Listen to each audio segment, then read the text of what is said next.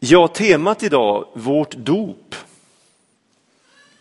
Vi kommer ju under ett års tid, från och med förra söndagen egentligen och ett helt år framåt, att eh, låta kyrkoårets teman ligga som en grund för våra förmiddagsgudstjänster. Ehm, och idag så är temat vårt dop. Ehm, och ni har hört Peter läsa ifrån Matteus om Jesu dop. Och jag ska läsa en kort text ifrån Romarbrevet där Paulus skriver i det sjätte kapitlet och vers 3, 4 och 5. Vet ni då inte att alla vi som har döpts in i Kristus, Jesus, också har blivit döpta in i hans död? Genom dopet har vi alltså dött och blivit begravda med honom för att också vi ska leva i ett nytt liv så som Kristus uppväcktes från de döda genom Faderns härlighet. Ty har vi blivit ett med honom genom att dö som han, ska vi också bli förenade med honom genom att uppstå som han. Jag läste i eh, veckan i en tidning som jag får utgiven av en bibelspridningsorganisation som heter Gideoniterna ett kort, kort vittnesbörd. En, en grabb som hade skickat in ett tack till eh, Gideoniterna för en bibel som han hade fått. Eh, och så här skriver han. Hej!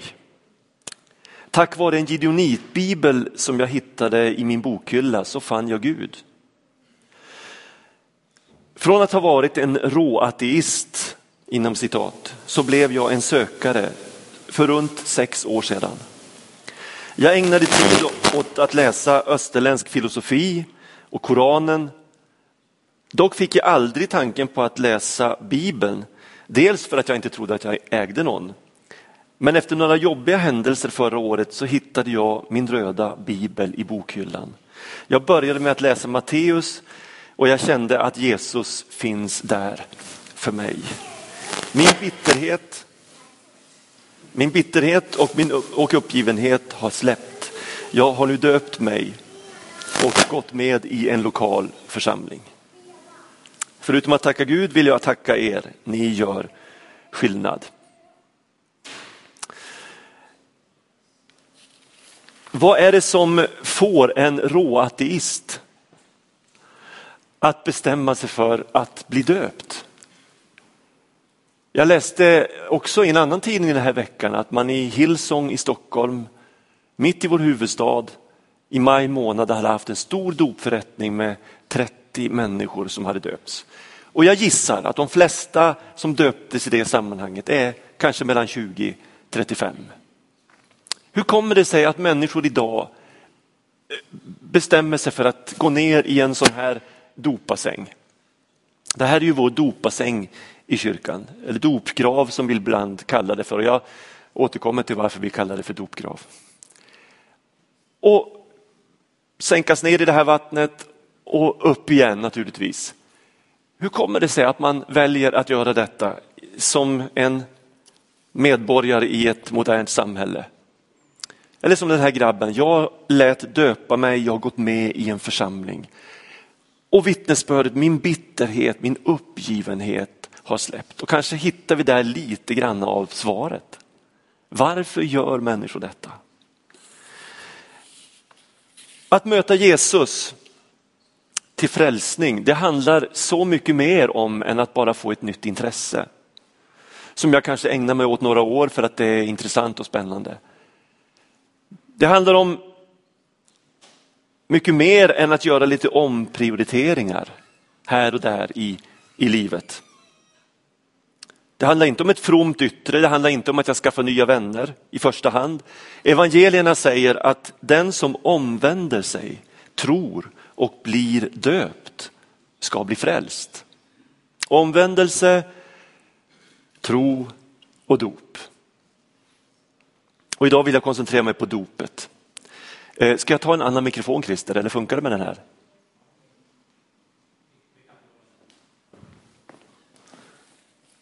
Jag känner att jag blir lite orolig att det ska börja spraka och sådär. Så då bättre jag tar den här. Hör ni mig bättre nu? Jag vill koncentrera mig på dopet. Eh, och jag gör det för vår skull som redan är döpta, därför att jag tror nämligen att det är viktigt hur vi ser på vårt liv och hur vi ser på vårt dop. Jag gör det också naturligtvis för dig som inte är döpt. Och tänk om jag kunde få röja undan eventuella hinder som står i vägen för dig så att du bestämmer dig för att jag skulle vilja bli döpt. Själv var jag 12 år gammal när jag döptes. Och jag minns mycket, mycket väl hur beslutsam jag var som 12-åring. Att det här är en absolut nödvändig väg för mig att gå. Jag gick till min mamma och jag sa att nu har jag bestämt mig, jag vill följa Jesus för resten av mitt liv, jag vill bli döpt. Och så skedde också. Andra har döpts i vuxen ålder, jag känner sådana som har döpts på sin ålderdom. Så jag vill verkligen säga att det är aldrig för sent att besluta sig för att bli döpt. Jag minns en kille, Peter, det var när jag jobbade som pastor i Hässleholm. Han flög upp ur dopgraven med händerna i vädret och, och jublade och tjoade och var fantastiskt glad över det han upplevde i dopgraven. Ehm, andra kan berätta hur de blev andedöpta i samband med sitt, med sitt vattendop. Varför ska vi då döpas? Jag kommer att ta upp tre anledningar i predikan idag. Den första anledningen det är att Jesus döptes, precis som vi hörde läsas i texten i inledningen. Och han undervisar oss om att vi ska döpas. För det andra, dopet hade en väldigt central plats i den första kristna församlingen. Och dopet följde direkt efter omvändelsen. Och för det tredje, dopet befriar mig till ett nytt liv. Den utgör på något sätt en skiljegräns mellan gammalt och nytt. Gud gör någonting gott med mig i dopet. Alltså både lydnad och upplevelse. Innan jag går in på de här tre anledningarna lite djupare så ska vi titta lite grann på Jesu dop. Det vi läste om i Matteus 3. Varför lät Jesus döpa sig? Han säger själv att han i dopet uppfyller Guds rättfärdighet. Det vill säga han gör det som är rätt för honom utifrån Guds vilja. Det var Guds vilja att Jesus skulle döpas. Och Jesus gör det av lydnad för sin himmelske far. Han uppfyller rättfärdigheten. Och för Jesus blir dopet i vatten själva invigningen för hans offentliga tjänst. Det är efter Jesu dop som vi eh, känner Jesu liv och känner Jesu verksamhet. Det är där det så att säga börjar, det offentliga. I dopet går han in under våra villkor. Man skulle kunna säga att Jesus tar plats i våra kläder. Han låter döpa sig med syndarnas dop. Han går in under mänsklighetens villkor. Och dopet blir också en stor välsignelse för Jesus, alltså en upplevelse för Jesus. Rösten kommer från himlen som säger, du är min älskade, du är min utvalde. Och så står det om hur anden sänker sig ner över, över eh, Jesus och han fylls av kraft för den uppgift som ligger framför. Och det här tror jag svarar mot vad Gud vill göra med varje människa som döps. Han vill på något sätt viska i hjärtat på oss att du är så innerligt älskad och du är utvald. Och jag har en plan, en tanke med ditt liv och jag vill sända dig in i ett uppdrag. Eh, och Gud vill också ge den helige ande som en gåva över varje människa som vill följa honom. Jesus behövde det, vi behöver det. En av de här flickorna som döptes i Hillsong eh, berättade i den här tidningen om varför hon hade döpts. Och då berättade hon bland annat att jag tittade på de här Jesusfilmerna under påsken.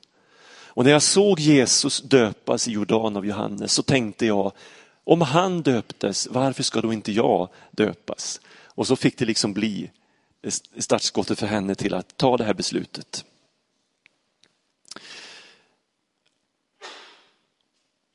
Jesus döptes och han undervisade att alla som ville följa honom skulle döpas. Och det var ju det första av skälen som jag angav till varför du och jag ska döpas. Jesus har sagt det. Så här står det i Matteus 28. Jesus talar till sina lärjungar och han säger, åt mig har getts all makt i himlen och på jorden. Gå därför ut och gör alla folk till lärjungar. Döp dem i Faderns och Sonens och den helige Andes namn och lär dem att hålla alla de bud jag har gett er. Och jag är med er alla dagar till tidens slut. På ett annat ställe i Markus evangelium 16 kapitlet säger Jesus, den som tror och blir döpt ska räddas, men den som inte tror ska bli dömd. Den här undervisningen om dopet den ger Jesus efter sin uppståndelse från de döda. I och med att Jesus uppstår ifrån de döda så har allt det hänt som måste hända för att dopet ska ha sin giltighet. Dopet är en begravning och en uppståndelse eh, som har sin grund i Jesu död och Jesu uppståndelse. Så här skriver Paulus i Romarbrevet 6. Jag ska återkomma till den texten som jag läste i slutet. Men han säger så här, i dopet har vi dött och blivit begravda med Kristus. För att också leva ett nytt liv på grund av Jesu uppståndelse. Så, så det här har, har med Jesu död och uppståndelse att göra. Och det här går också igen i själva ordet döpa grekiskans baptisso som betyder doppa ner, neddoppa. Användes bland annat när man doppade garn i färgbadet.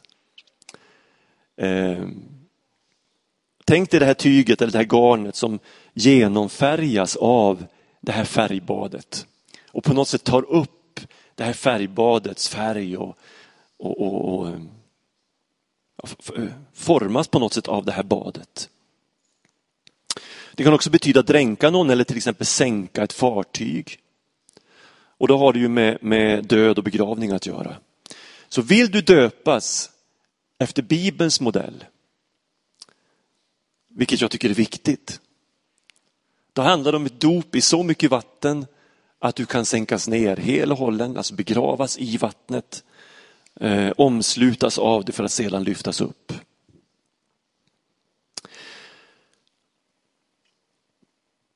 Det andra skälet som jag angav till varför vi ska döpas, det är ju att det var en viktig del av den första kristna församlingens verksamhet. Det hade en väldigt central plats. Alla de människor som bestämde sig för att följa Jesus, de blev också döpta. Petrus säger i Apostlagärningarna 2, när människor ställs inför det här avgörandet, att följa Jesus eller inte. Då säger han, omvänd er och låt er alla döpas i Jesu Kristi namn så att ni får förlåtelse för era synder. Då får ni den helige ande som en gåva. Jag ser åtminstone fyra saker som sker med människor i det här sammanhanget i Apostlagärningarna 2. Det första som sker. Det är att det står att dopet sker i Jesu namn. När Jesus undervisade i Matteus 28 så sa han döpt dem i Faderns, Sonens och den helige Andes namn. Och här står det att vi ska döpas i Jesu namn. Alltså vi ska döpas i Guds namn. Vad innebär det att döpas i Guds namn? Det är kanske inte så lätt för oss eh, utifrån vår kulturella bakgrund att förstå riktigt vad, vad betydelsen av det, det, det Petrus säger här och det Jesus säger i Matteus 28. Men när någons namn uttalades över någon på det här sättet som sägs här, så innebär det att i det här fallet att Gud lägger beslag på den människan. Den människan blir Guds egendom. Guds namn uttalas över den människan och hon blir Guds. Och det här kan ju kanske, om man inte vet så mycket om den andliga verkligheten och inte vet så mycket om Gud, så kan ju det låta nästan skrämmande. att jag blir Guds egendom. Men då ska vi komma ihåg att ingen människa i den här världen är fri i förhållande till den andliga verkligheten. Bibeln säger att antingen så är du slav under de destruktiva makterna i den här världen. Du är slav under syndens makter, under de makter som förgör och ödelägger människans liv. Eller du kan välja att bli Guds livegne. Och han vill dig bara gott. Han vill lyfta dig, han vill bära dig, han vill leda dig genom livet, han vill föra dig ända hem. Och där Bibeln säger att det här är de enda två möjligheterna vi har. Antingen ger vi vårt liv åt Gud och säger jag vill vara din. Jag vill att du ska vara herre i mitt liv. Eller också blir vi lekbollar för den här världens makter och krafter. Vi blir den här världens makter och krafter slavar. Och vi leds, inte dit vi själva vill, inte dit Gud vill, utan vi leds till undergång. Eh, och därför är det här ett fantastiskt löfte som finns i doporden. Att Gud vill uttala sitt namn över dig. Han vill säga att du är min. Du tillhör mig. För tid och för evighet. Det är det första som händer i den här texten. Det andra som händer det är att Petrus säger att vi får förlåtelse för våra synder. Och förlåtelse i Bibelns begreppsvärld, det innebär att synden är borta, den är utplånad. Precis som en sky på himlen som ena stunden finns där och nästa stund är fullständigt borta. Så är det med synden som Gud förlåter. Den är borta, den finns inte mer. I dopet får jag syndernas förlåtelse.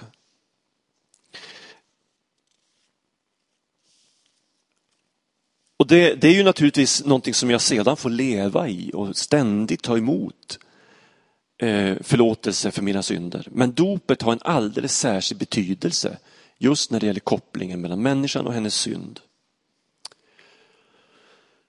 Det tredje som händer i den där texten det är att Petrus säger att då får du den helige ande som en gåva. Du omvänder dig, du tror, du låter döpa dig och så säger Gud, nu vill jag hjälpa dig. Från och med nu vill jag gå med dig. Jag vill vara med dig varje dag, de lätta dagarna, de svåra dagarna. Jag vill vara med dig dagar och nätter. Jag vill vara med dig 24-7 hela livet. Eh, genom hjälparen, den helige ande. Jag vill utrusta dig, säger han. Och det här är en gåva, säger Petrus. Då får du som gåva den helige ande. Och en gåva, det är ju någonting som jag tackar för och tar emot.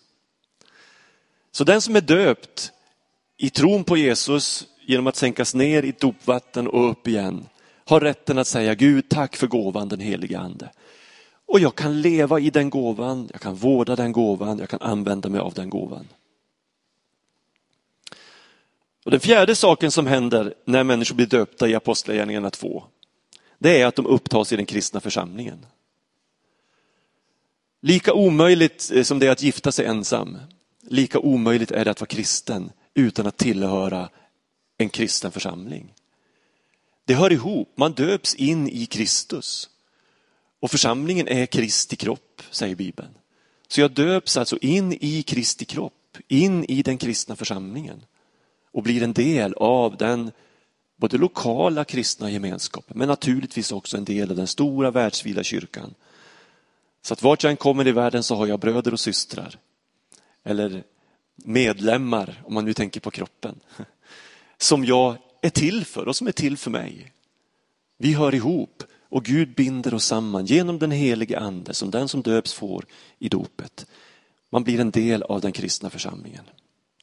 Och dopet är också en synlig gräns mellan den som tror och det som har varit. Vilket också är viktigt. Jag återkommer lite grann till det. Så här skriver Paulus i Efesierbrevet 4. Ha fördrag med varandra i tålamod och kärlek. Sträva efter att med friden som band bevara den andliga enheten. En enda kropp och en enda ande, liksom ni en gång kallades till ett och samma hopp. En är Herren, en är tron och ett är dopet. En är Gud och allas fader, han som står över allting, verkar genom allt och finns i allt. Dopet förenar oss på ett plan som nästan är för stort för att vi ska kunna förstå det. Vi sammanlänkas med Gud, vi sammanlänkas med alla andra som har Guds ande i sitt hjärta och vi blir ett i honom. Det tredje skälet till varför vi ska döpas handlar om att det verkar hända någonting mer än det jag nu har sagt.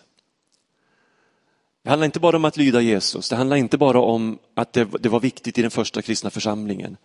Utan det handlar om att det händer någonting mer, en akt av befrielse. Där jag befrias från mitt slaveri under synden. Och det här är inte det minst viktiga argumentet för mig. Att försöka uppmuntra de människor jag möter och som börjar närma sig tron, börjar närma sig Jesus Kristus och säga till dem, låt döpa dig. Därför att det finns en befrielse för varje människa kopplat till dopet. Dopet befriar till ett nytt liv. Det utgör skiljegränsen mellan gammalt och nytt. Gud gör någonting gott i dopet. En av de allra tydligaste förebilderna i gamla testamentet för det dop som Jesus senare undervisar om och som blir det kristna dopet. Det är när Israels folk befrias ur sitt slaveri eh, under Egypten. Mose får kallelsen att föra sitt folk ut i frihet. Han får folket att vilja vända hem. Alltså det kan man ju likna vid omvändelse. Man väljer, beslutar sig för att vi ska hem. Vi ska tillbaks till vårt hemland. Omvändelsen.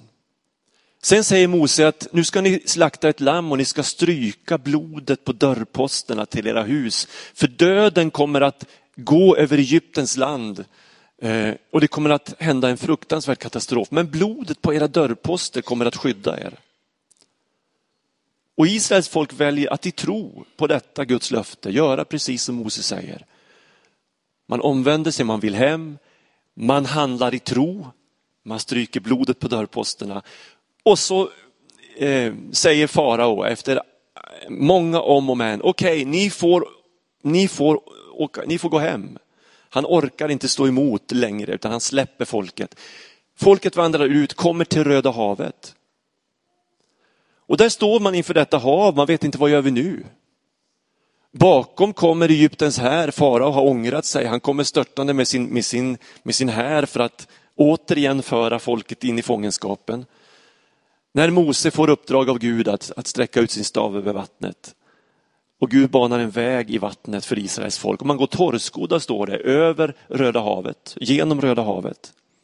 Och när egyptierna försöker detsamma så väller vattnet in över hela denna väldiga här och skiljer Israels folk från det gamla slaveriet och från den, den militären här som ville återta kontrollen över dem.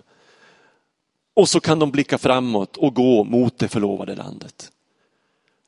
Eh, och Det här är en fantastisk bild på vad dopet gör i ditt och mitt liv. Vi omvänder oss och tänker jag vill hem. Jag, jag, jag, kan inte leva så här längre. Jag kan inte leva i detta slaveri. Jag, jag står inte ut längre. Jag måste hem. Jag, jag tror på Jesu blod som ett beskydd över mitt liv och jag börjar vandra. Och jag går genom dopgraven. Och där blir skiljelinjen mellan det gamla och det nya. Och jag kan se framåt. Jag är fri ifrån det gamla sammanhanget. Och kan liksom sträcka mig mot det som ligger framför. Och det här är en viktig innebörd av dopet. Att bli kristen, att omvända sig, att tro på Jesus och låta döpa mig leder mig in i ett nytt sätt att leva.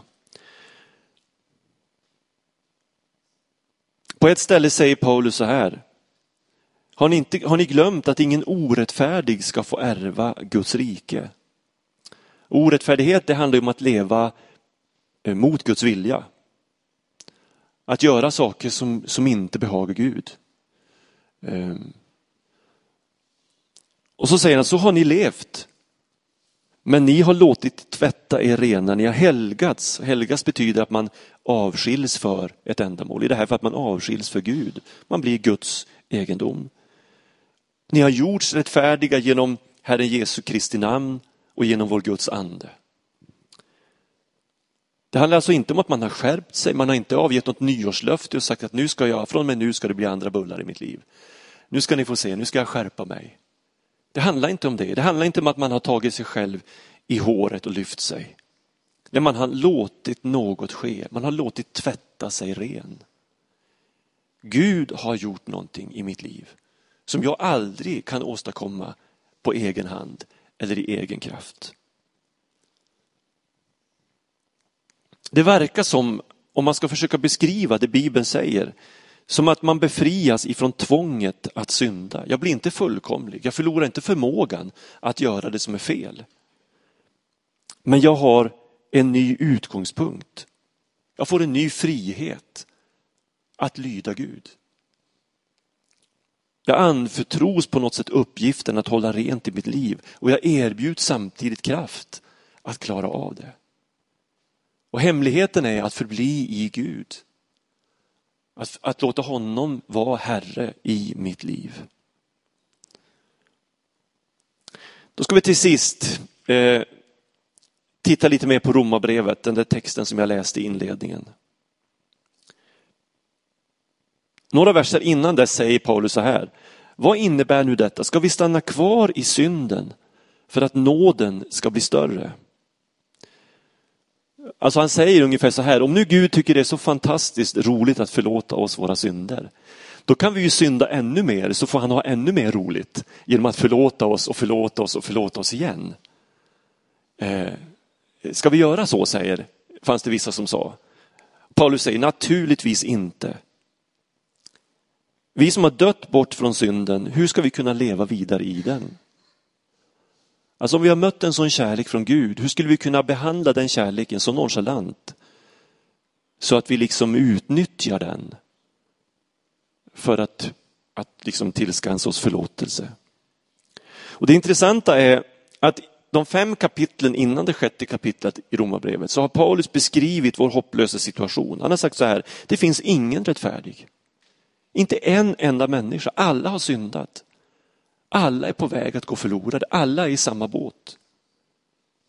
Vi kan inte gradera mänskligheten i bättre och sämre och finare och fulare och så vidare.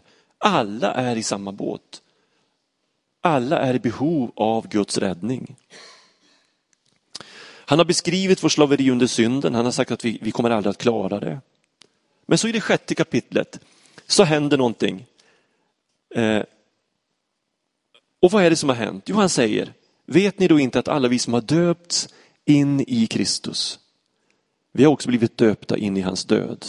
Och genom dopet har vi dött och blivit begravda med honom för att också vi ska leva ett nytt liv. Så som Kristus uppväcktes från de döda genom Faderns härlighet. Har vi blivit ett med honom genom att dö som han, ska vi också bli förenade med honom genom att uppstå som han. Vi vet att vår gamla människa har blivit korsfäst med honom för att den syndiga kroppen ska berövas sin makt så att vi inte längre är slavar under synden. Ty den som är död är frikänd från synden. Alltså från att ha beskrivit vår hopplösa situation så säger Paulus, men någonting har hänt. Alla vi som har döpts in i Kristus, vi har fått en ny utgångspunkt för vårt liv. Och det här är så dramatiskt så att, så att det är en fullständig skiljelinje mellan det gamla och det nya. Paulus säger på ett ställe att den som är i Kristus är en ny skapelse, det gamla är förbi och någonting nytt har kommit. Han fortsätter och skriver i Romarbrevet 8. När vi nu har dött med Kristus är vår tro att vi också ska leva med honom. Vi vet ju att Kristus har uppväxt från de döda och inte mer ska dö. Döden är inte längre herre över honom. När han dog, dog han bort från synden en gång för alla och när han nu lever, lever han för Gud. Så ska ni också se på er själva. I Kristus Jesus är ni döda för synden, men lever för Gud. Så ska ni se på er själva. Det här är Guds uppmuntran till oss, hur vi ska se på vårt eget liv. Genom Kristus är du död för det som inte behagade Gud, som var emot Guds vilja och så lever du för Gud. Och han slutar det kapitlet genom att skriva så här, låt inte längre synden ha kontrollen över era dödliga kroppar. Ge inte efter för kroppens syndiga drifter. Och missförstå inte det här. Det här handlar inte om att vi ska ta avstånd från alla dessa gåvor Gud har gett oss. Eh, Gud har gett oss behov, Gud har gett oss eh, det som är gott. Men det handlar om att missbruka det som Gud har gett i våra liv. Se till att det inte blir ondskans redskap som används till synd, utan ställ er själva till Guds förfogande med hela er kropp. För ni har återvänt från döden och ni vill vara redskap i Guds händer och användas för hans goda syften. Synden behöver aldrig mer vara er herre, utan ni är fria under Guds generösa godhet och nåd. Ni behöver aldrig mer vara eh, slavar under synden. Utan ni tillhör Gud. Kort sammanfattning. Dopet leder till ett nytt liv. Min gamla natur är begravd, syndens makt är bruten. Lita på det. För det andra, jag får en ny natur. Jag förenas med Jesus i hans död och hans uppståndelse och ett nytt liv börjar arbeta i mig, Kristuslivet. Och det här vittnar Bibeln om på många, många ställen att nu lever inte mer jag utan Kristus lever i mig. Alltså Gud hjälper mig med det som han helst vill se i mitt liv. Han, han, säger inte skärp dig nu, fixa det här, utan han säger jag vill och jag vill hjälpa dig. Jag vill gå med dig, jag vill göra allt för att du ska klara det. För du tillhör mig. Och för det tredje, du får en ny frihet. Du är fri att välja vem du vill lyda, du är inte slav längre. Utan du är fri att välja vem du vill lyda. Och lydnaden för Kristus ger frihet. Frihet under Guds generösa godhet och nåd. Allt detta finns i dopet. Amen. Jesus Kristus, tack att du har öppnat vägen för oss till Gud. För varje människa utan undantag. För alla som sitter i den här kyrkan idag så har du öppnat en väg till Gud. Inte för att vi har förtjänat det, inte för att vi på något sätt skulle vara bättre än någon annan. Tvärtom, du har gjort det därför att vi var så hopplöst förlorade, men du älskade oss så mycket. Att du, du banade den här vägen för att vi skulle kunna bli fria. Och på nytt hitta hem och bli Guds barn. Tack att du är här just nu för att höra varje enkel bön om hjälp. Tack att du tar emot varje hand som, som, som sträcks ut mot dig. Och du säger jag vill. Jag vill hjälpa dig. Jag vill förlåta dig. Jag vill ge dig kraft. Jag vill leda dig. Jag tackar dig Herre för att du hör varje enkel bön om frälsning, om frihet. Tack att du tar emot oss som vi är. Tack att vi inte behöver förbättra oss själva. Vi behöver inte putsa och fila och försöka och lyfta oss själva i håret, utan du tar emot oss som vi är.